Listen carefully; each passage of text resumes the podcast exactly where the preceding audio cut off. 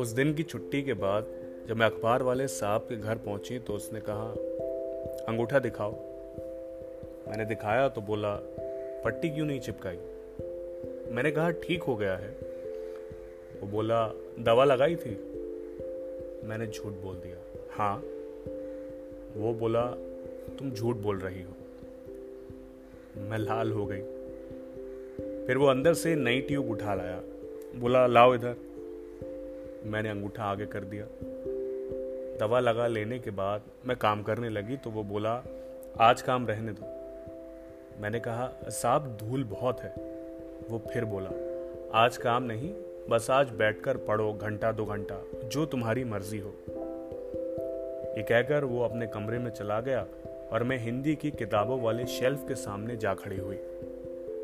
बहुत सी किताबें उलटने पलटने के बाद मुझे एक किताब का नाम पसंद आया नौकर की कमीज। मैंने उससे पढ़ना शुरू किया ही था कि ख्याल आया, इसे पढ़कर तो मैं उदास हो जाऊँगी। मैंने उसे वापस रख दिया और एक और किताब उठा ली जिसका नाम था कल्याणी। दो पन्ने पढ़ने के बाद उसे भी वापस रख दिया।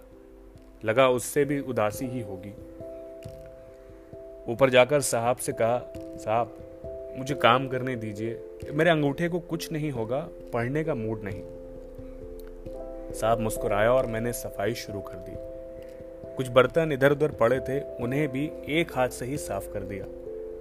फिर साहब से पूछे बगैर चाय बनाई, चार टोस्ट बनाए।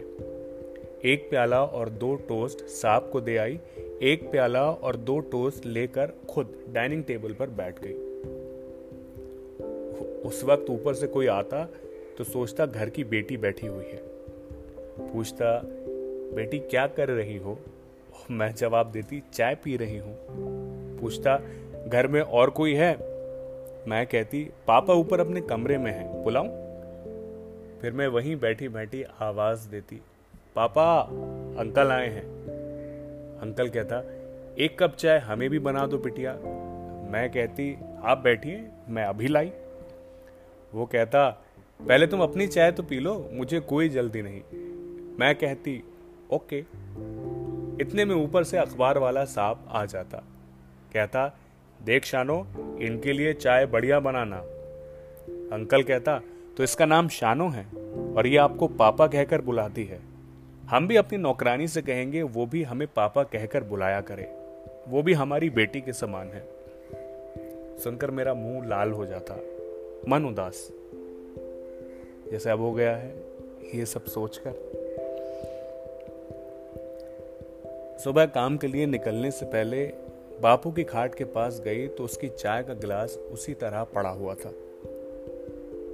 जाने से पहले माँ उसके सिरहाने रोटी दाल रख जाती है। वो थाली कटोरी भी उसी तरह पड़ी हुई थी। चाय ठंडी हो चुकी थी, दाल रोटी पर मक्खियाँ भिन भिना रही थी। बापू सीधा लेटा हुआ था और एक मक्खी उसकी नाक पर बैठी हुई थी। बापू का मुँह खोला था और शक्ल इतनी अजीब थी कि मुझे लगा जैसे किसी और की हो। मैं समझ गई कि बापू सो नहीं रहा था, मर चुका था। मैं ये भी समझ गई कि जब मैंने उसकी खाट के पास चाय रखी थी, तब भी वो सो नहीं रहा था, मरा पड़ा था। उसके बाद जब माँ ने दाल रोटी रखी होगी तो उसने चाय का भरा हुआ ग्लास देखा तो होगा, ध्यान नहीं दिया होगा। माँ को वक्त पर पहुँचने की उतावली होती है। बापू दमे के कारण मुँह खोलकर ही सोता है। मैं दो चार पल खड़ी रही, फिर वहीं ढेर हो गई। चाय का गिलास लुढ़क गया, थाली कटोरी को मैंने खाट के नीचे सरका दिया और सिर बापू की खाट पर टेक चुपचाप रोना शुरू कर दिया। मेरा ख्याल था रुलाई कुरलाहट में बदल जाएगी तो लोग इकट्ठे हो जाएँगे। लेकिन मैं काफ़ी देर बेआवाज रोती रही, जैसे बापू मरा ना हो, सिर्फ़ बेहोश ही हुआ हो। फिर मैंने उठकर अपनी चुन्नी बापू के ऊपर डाल दी और सोचा, माँ पास होती तो मना करती। कहती, अंदर से सफ़ेद चादर ले आओ। माँ को उर्मिला बुला लाई तो मैं कुंदन को ढूँढने निकल गई। आसपास के अपने किसी अड्डे ठिकाने पर वो नहीं मिला तो मैं लौट आई। वो पिछले सात आठ दिनों से गायब है। माँ कहती रहती है, पता नहीं बेचारा किस मुसीबत में फंसा हुआ है।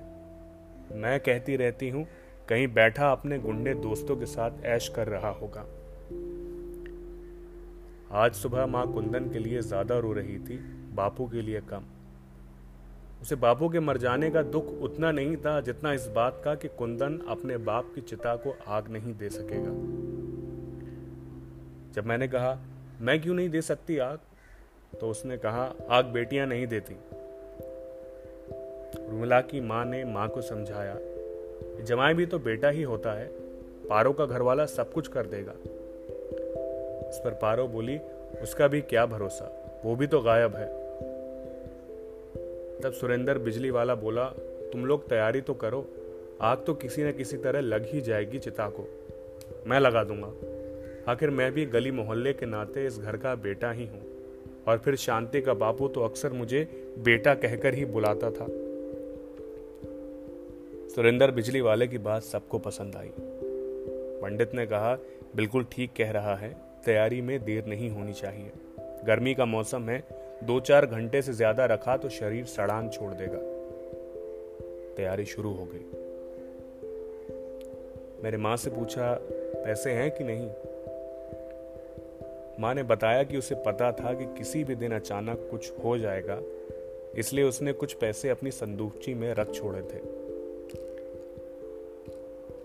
मुझे माँ की समझदारी पर पता नहीं क्यों रोना आ गया।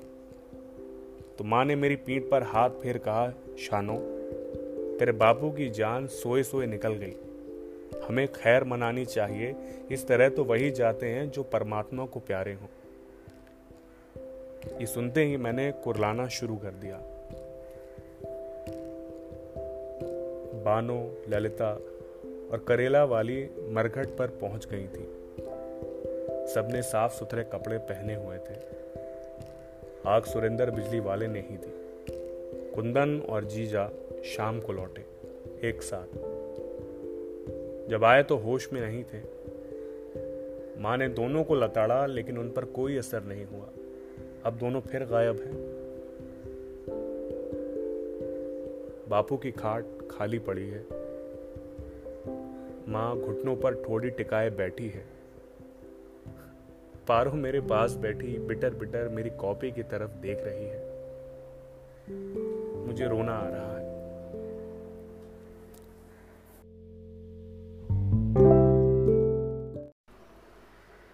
हाय, ये एक नौकरानी की डायरी का एपिसोड एटीन है। आई एम श्योर आपको पसंद आया होगा। और आई एम सॉरी कि मैं पिछले कुछ दिनों में एपिसोड्स अपलोड नहीं कर पाया। बट अब रेगुलर इंटरवल पे एपिसोड्स अपलोड होंगे। एंड uh, फिर अगेन कोई भी फीडबैक आपको देना हो मुझे मेरी insta I D chat Disha ninety two पर कॉन्टैक्ट कर सकते हैं। प्लीज़ आप शेयर करें फॉलो करें और सुने। Thank you so much